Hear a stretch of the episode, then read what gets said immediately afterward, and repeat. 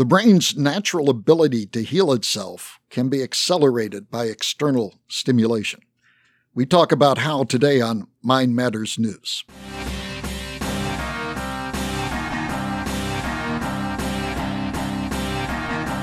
Welcome to Mind Matters News, where artificial and natural intelligence meet head on. Here's your host, Robert J. Marks.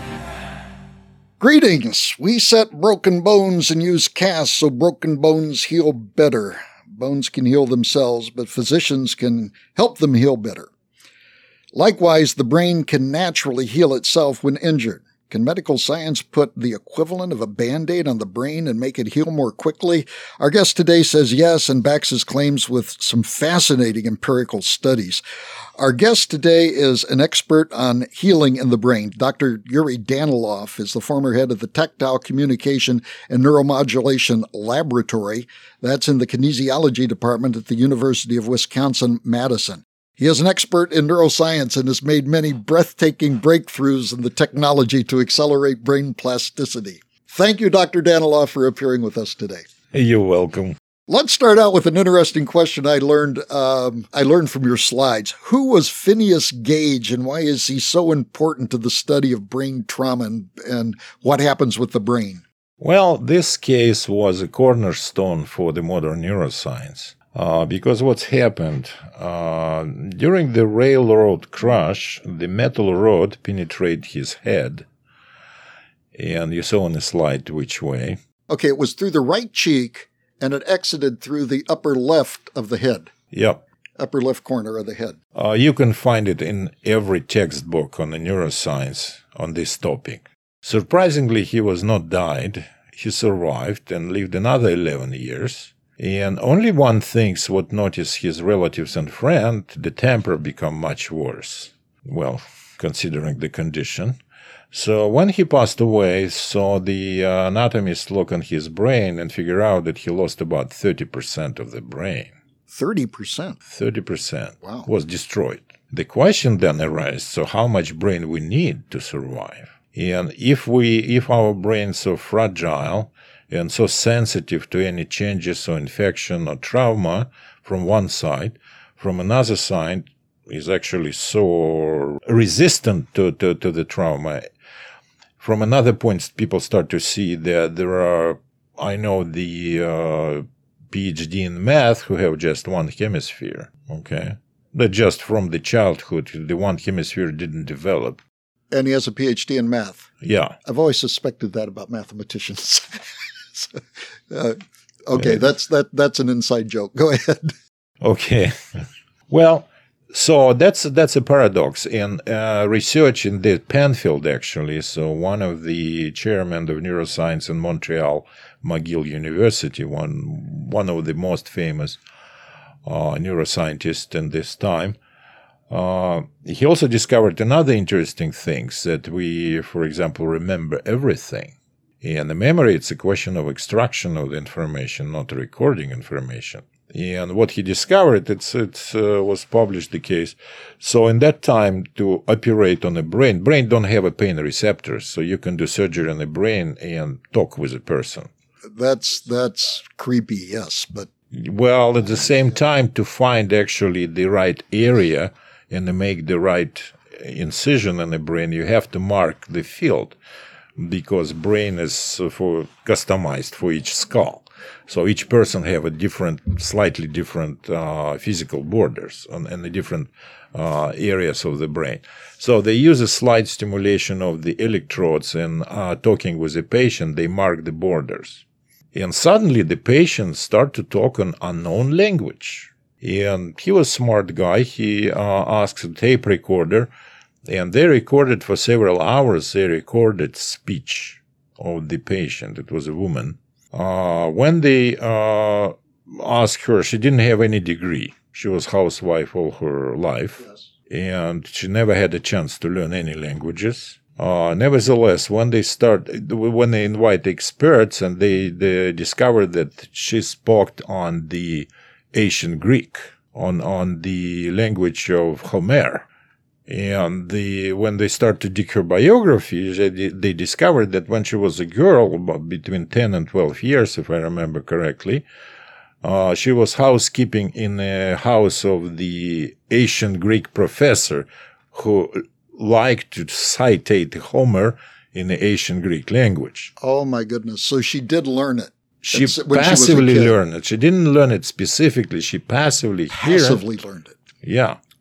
And she actually cited Homer on on on this lake. She basically decided the, this poem. Okay.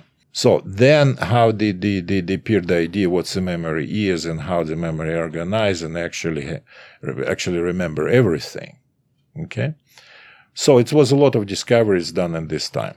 I've heard of that. I've heard that the subconscious, I don't know if this is true or not, that you retain uh, most of what you see and hear. You hear about, about people with photographic memories, and uh, I don't know if we all have that at a subconscious level, but it, it seems that this example that you were talking about indicates that that might be the case. Uh, well, that's we talk about the different kind of memories, but I believe you never heard about eidetic memory. I see. It's it's interesting case. So it's the kids quite frequently have this memory.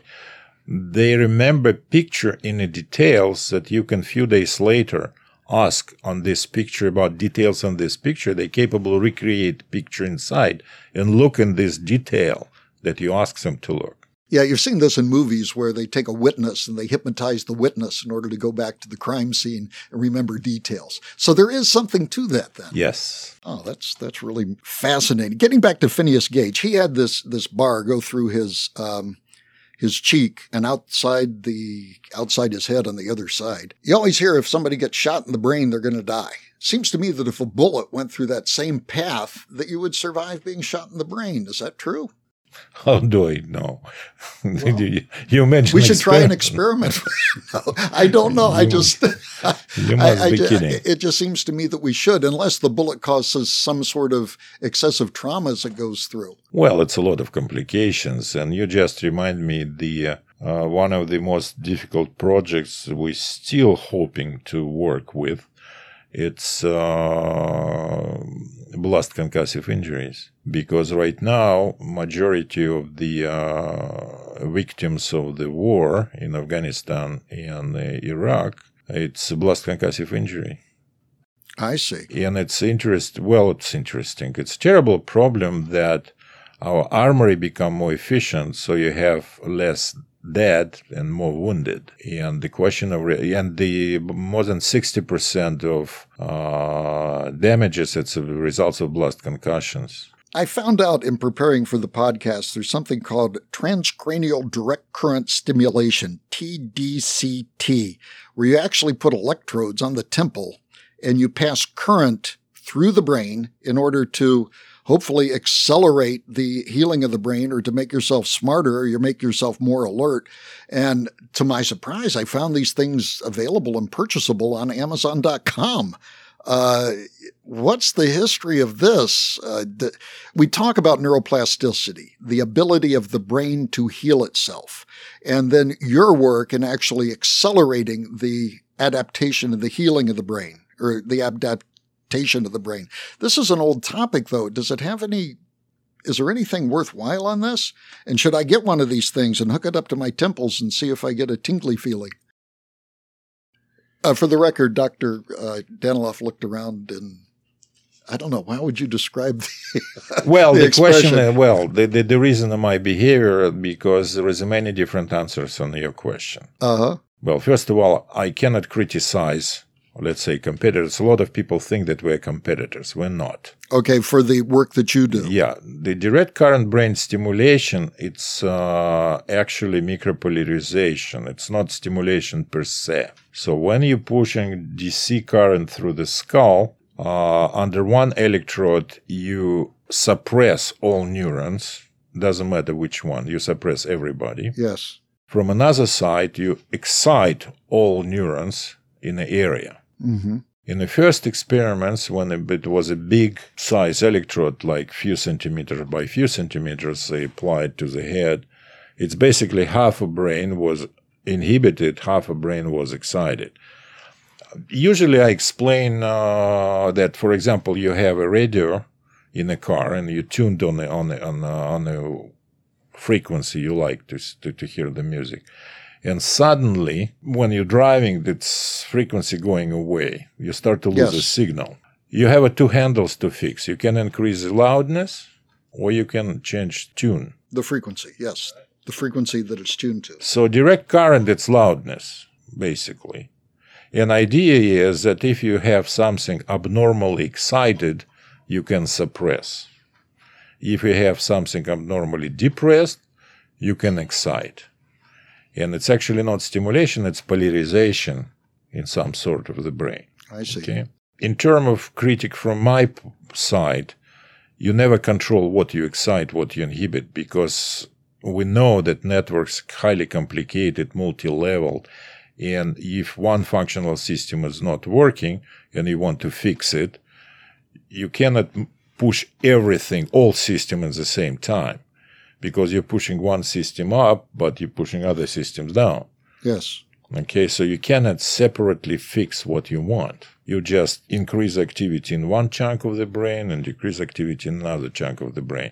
But chunkings, it's mean that a lot of system affected at the same time. And the, yes, right now they become more sophisticated. They decrease area of stimulation. They become more focal. So you can stimulate visual cortex, you can stimulate motor cortex. But again, it's not stimulation, it's polarization. You're just changing thresholds in the system. I see.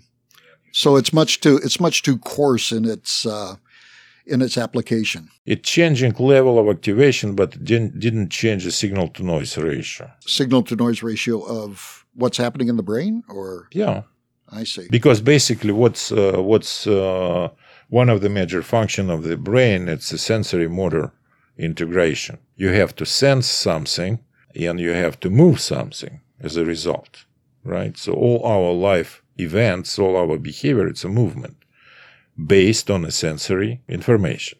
Because you have to, to move correctly, you have to feel your body, you have to feel yourself in space, you have to see obstacles, you have to smell dangers, and your behavior depends on the sensory input. If something happened, trauma or disease, one of them or both of them are affected. And people cannot walk normally because they don't feel the ground, for example, diabetic neuropathy. They don't feel the surface, that's why unsteady, the unsteady risk of falls, right? The multiple sclerosis patient can feel the legs but cannot move it correctly because the movement part is affected. Or Parkinson patient have spasticity in the muscle, rigidity in the muscles because over tension on the spastic muscles.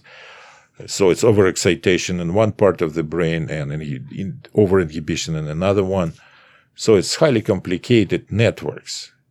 And that's why just simple changes of activity in, in a chunk of the brain, it's not solution. I see. Sometimes it's work. In some cases, it's work. Some patients might help. Yeah, I, I um, looked at the source of all authority, Wikipedia, about the tDCS, about putting the electric current through the brain. And their comment was the jury is still out. Even though it's been going on for all of these years, it's still very non conclusive. And nobody knows what's happening. I'd like to actually talk now about your work, speci- specifically the BrainPort and translingual neurostimulation. Could you elaborate on that? Because that is just, it's fascinating, and the results that you've obtained are just jaw dropping. Uh, basically, there are two independent discoveries uh, that happened in our lab, initiated by Paul Bach-y-Rita and my colleagues Mitch Tyler and Kurt Kaczmarek, uh, who invented this device. Uh, and one of them is a BrainPort, because it's in the end of 90s, we were believe that you can help uh, the brain if you provide missing information because blind person that was the major uh, topic for research for Paul Bach-y-Rita for many many years. Uh, he wanted to help blind people. Uh, we developed the tongue stimulation system to help blind people to see. So basically, we design uh, the system that transfer visual information from camera to electrotactile image on a tongue. So, therefore, you actually put an image on the tongue Yep, through electrical stimulation yep. and was the the stimulation a form of that image that was being captured? Yep. And and why the tongue? You mentioned this on your slide. I I thought that maybe it was primarily due to the fact that you had a greater nerve density in your tongue than elsewhere in your body, but it's more than that, isn't it? Well, so the first of all, originally it was a technically much more effective uh, place for stimulation because the tongue have a highest spatial resolution. Remember, we talk with the blind, we have to replace a vision, so we have to use a high resolution skin. And human have only two places of high resolution, the tip of the finger and tip of the tongue. Yes. And because it's the highest density of fibers on a square, unit square. Uh, but at the same time, technically, it's flat surface, it's uh, constant temperature, constant acidity, yes. So you have a lot of uh, optimal parameters for electrical stimulation. It's need about five times more, uh, less current to ignite the same uh, perceptual strength of the electrical stimulation. Oh. So it's my, than the fingertip, for example. So it, it was a useful place, I mean, an effective place, optimal place for electrical stimulation of the skin. But later during research, we discovered that it's not just that. The tongue at the same time is a unique place that have a two, at least two cranial nerve directly affecting the central nervous system. Because the rest of the body below the neck level, every skin receptor have to go to spinal cord. But the cranial nerves that innervate the head, they have a direct connection to the brain. So it's a shortcut if you wish. The tongue have a direct input to the brain stem, and as a matter of fact, from the neck segment of the spinal cord to the midbrain. So it's a big, big center of uh, activity. But brainstem itself, it's a crossroad between body and mind, if you wish, between brain and body. Information from body to brain, from brain to body, going through brainstem. And plus, in the same uh, location, you have another super smart brain cerebellum that also have a three pairs of inputs and outputs from the, the, the central nervous system on this level. I, I, have heard it said that during our development in the womb, that basically the tongue is kind of pulled out from the brain in some sense. Is that accurate? Everything pulled out. Everything was pulled out from the brain. Okay, okay, okay. But so uh, it's it's actually true for the eye because people consider that eye is external piece of the brain. You talked about a famous mountain climber who was blind that was really helped by the uh, translingual. I'm sorry, the trans um, BrainPort vision device.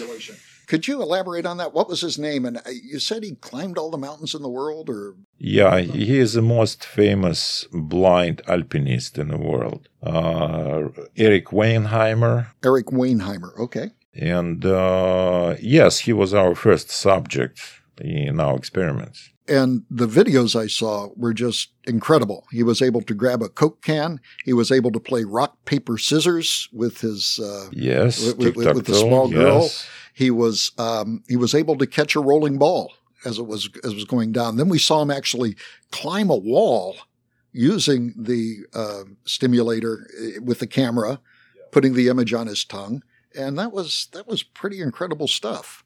Yeah, we're not pushing every subject climbing on the wall. Believe me, it was his okay. initiative. Yes, of course. Uh, but we have even more, in, well, more intriguing results. I mean, I can talk hours about it because it's a mystery after mystery after mystery. Um, I mentioned that we don't know how using single camera they can feel the depth and distance because we have to have two eyes to have a stereoscopic vision and sensation of depth perception, at least in the textbook. Uh, some people say we can uh, use one eye to feel the depths, but in some experimental condition. But when the congenitally blind person with again very simple camera on the forehead coming to the room, finding the trash can and throwing the ball and getting there, that's really interesting because uh, he's not missing. And how they feel the depths, it's still the, the, the big question. Uh, another interesting, uh, yeah, the same patient have another problem. He said that he, from the childhood he want to know what it's mean to play cards. And, he was and able he- to play cards. Yes, it's, of what's the last time I saw him, the problem was nine and ten. He, he mixing sometime, but he learned how to play cards. Wow. Well, I think that, that your um, neurostimulation has helped people, for example, with sight. It's helped them with balance. Uh, it's helped them. Has it helped them with hearing? Uh, yes, it's a project we started, but we never finished the project. Yes, we did a small project to train deaf people to learn uh, how to read the mouth. Wow. So it was. It, it was a lot of it was sight then. In terms no, of we the, the the when they do mouth reading, there is a, I believe twenty eight uh, situation when it really difficult for them to learn. For example, difference between B and P, how you can just on a, on a mouth movement. So we developed systems that help them to learn. We did additional input through the tongue, helping to figure out which combination it is. Uh, but yes, it's potentially we can replace any uh, sensory system, but the question is how to code it. For example, how to code taste information, because nobody know what is a human taste. The incredible thing about the stimulator that blew me away as an engineer is the fact that it was only a 10 by 10 matrix of stimulators. That was the that was the resolution that was used. That's just astonishing that people could do that and actually perceive depth from it, such as the mountain climber you mentioned, Erik. Right. Uh, right now, the current version of the BrainPort vision device, how the system is named, it's FDA approved, by the way.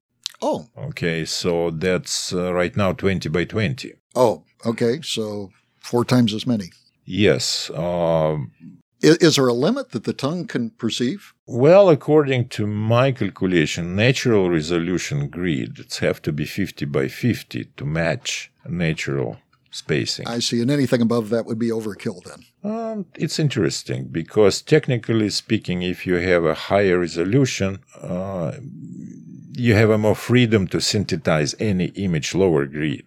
Yes. Okay, and the um, well, it's it's interesting uh, technical issue because then, if we're talking about vision, you have to learn how to transfer level of grace, for example, right? But in term of the uh, So everything isn't binary. I guess I was assuming everything was either on or off, but you're saying that No. it can actually have different levels. Yes. I see. And that's why you have catch 22. Then larger electrode, then more level of grace you can transfer, but it's a low resolution. But if you do smaller electrode, it will be high resolution, but then it will be no difference between zero and one and zero. It will be just black and white. So, and so what we designed a matrix, original matrix and size of electrode was optimized between the resolution and level of grace. But the other thing you have going for you too is the frame rate. So I could see, for example, moving around, you could you could detect parallax in uh, in your view, and therefore determine depth. What's the frame rate that you use on the neurostimulator? We have a different frame rates, but never more than 20 Twenty per uh, second. 20 per second. Now, you've used this again on all of these uh, different applications. Have you ever thought of, or has it been used for uh, mental uh, situations, maybe the depression, uh, autism, bipolar disorders, things of that sort? Is there any thought of using that, or is that really in the future right now? Well, it looks like it's another piece of podcast because we talk BrainPort technology. It was technology to transfer information to the brain. But during research in this direction, we discover completely different part of the uh, effects of the tongue stimulation. It's a rehabilitation power of the tongue stimulation. And that's we call PONS technology, portable neurostimulation. Uh, I told you that in 2007 we sit and start to think what, what do we have and how we can explain. And then we have idea that maybe it's not information change the brain, it's a stimulation change the brain. And to prove this concept, we removed all artificial sensors, video cameras, accelerators, and so on. We just increase the number of stimulation electrodes, okay, and uh, use it basically the same pattern, but for different purpose. So right now it was no uh, information transferring from outside. It was stimulation of the brain in combination with special exercise. Yes. And I think that in order, for example, to help somebody with a balance disorder, you had to apply the the tongue stimulator during the time they were walking in order to assess the part of the brain that was being used to well, give that misbalance. Is that true? Partially true because BrainPort perfect.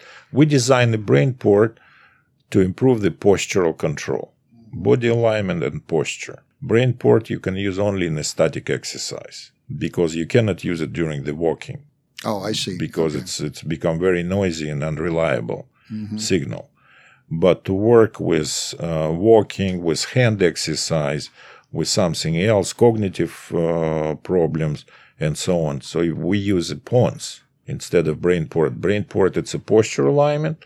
Everything outside this, it's a PONS device. We should mention PONS is an acronym for Portable know? Neurostimulator. Portable PO Neural Stimulator, PONS. Okay. Neuromodulation Stimulator. Neuromodulation stim. Okay, the the M didn't make it in there, did it? Neuromodulation, P O N S. Um, how how would you do somebody with, uh, for example, somebody that uh, had autism?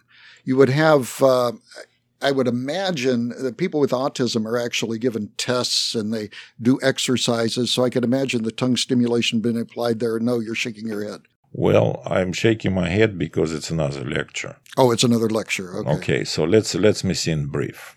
Well, first of all, so if you look at anatomy of the connection of the tongue, you have to know some uh, basic knowledge about this. So we stimulate two major structures in the brain stem.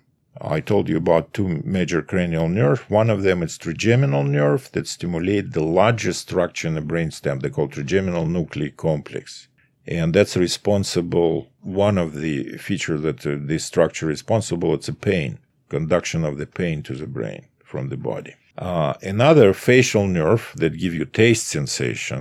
Trigeminal nerve give you texture of the food, but taste it's it's another nerve. It's a facial nerve that ending in a structure they call nucleus tractus solitarius. Nucleus tractus solitarius projecting to amygdala and hypothalamus, structure that controlling our emotional state. It's a question why our patients quite frequently feel really deep relaxation and its antidepressive effect, anti-anxiety effects as a side effect of balance training. Wow, what a serendipity, huh? Now about autism. Autism, uh, it's it's it's really hot topic in my mind because it's one of the f- it's actually the first grant proposal we didn't get it, but we submitted specifically for autism. Because uh, if you look on physiological part of autism, it's the problems in the brain stem and cerebellum, and it's exactly targets that we're stimulating with the tongue. About 80% of symptoms that typical for autistic spectrum disorders, uh, we can fix in other patient population. Okay. So, and the another ones, one of the popular hypotheses about why it's uh, what's typical for autistic kids. It's so-called sensory integration. So the uh, this hypothesis, and there are evidence that it might be true, that during development, all our sensory system have to be in harmony. If one of them hyperactive or hypoactive, you have autistic problem. I see. And one of the major sensory integration system, it's a balance. It's exactly what we're fixing. Because to, to have a normal balance, you have to integrate vestibular signal, visual signal, proprioception from the body muscles, ligaments, and joints, and uh, bottom of the foot. So some people say it's up even up to eight different components you have to integrate to feel the balance. And that's automatically controlling your head position, your eye position, and your body position let, me, let me finish. We are way over here, but this is just fascinating to me. Why, from what I've seen, why aren't these devices used everywhere? I want to buy one. Can I can I get one from you or somebody? No. Uh, right now, it's impossible by few reasons. Uh, majority of the people, mm, I can tell you that when we start to work with the PONS technology, we specifically start to work with a population, patient population, that consider untreatable like chronic stage after stroke or chronic stage after trauma. Because a textbook saying that if you not recover yourself or with physical therapy in a few months, somebody say three months, somebody say six months, so you're done. Whatever you reach during this half a year, that's your limit. Yes. After that, it's impossible to, to help. We're helping people 10 years after stroke, 15 years after trauma. They're recovering. It's in response of your late plasticity. I see. Question, okay? So the brain flexible and capable to change. It's a question how know how to do that. And from that point of view, majority of the people don't believe it's possible because textbooks say it's not possible. It's mean it's not possible. Few times I met the people in, in the United States and Europe, in other countries, uh, they're just saying, well, we don't want to even discuss it because it's impossible. Oh, so you can't even get to first base with it? No. Wow. So. But it seems to me you can buy this tDCS where you can put current through your brain on Amazon.com. I don't see why you couldn't get a, a tongue stimulator. It seems, it seems well, the technologies are equally. You know, it's a really tough game or dance with FDA, okay, because it's a very strict uh, requirements. Yeah, for example, when the company, the Helius Medical Technologies, start to apply for the approval, all research in Can- US and Canada was stopped. Why was that? Because not to compromise uh, the issue, and the, uh, the Helius made a double-blind clinical study just to make it straightforward and clear. So everybody have to sit down and wait until the results. And right now, the FDA consider that's not enough evidence in efficiency of this technology. That's why you cannot buy it anywhere. Oh, wow. That seems to be a shame, but that's that's my opinion. Thank you, Dr. Danilov. We've been talking to Dr. Yuri Danilov uh, from the kinesiology department at the University of Wisconsin at Madison and this uh, edition of Mind Matters. And so until next time, be of good cheer.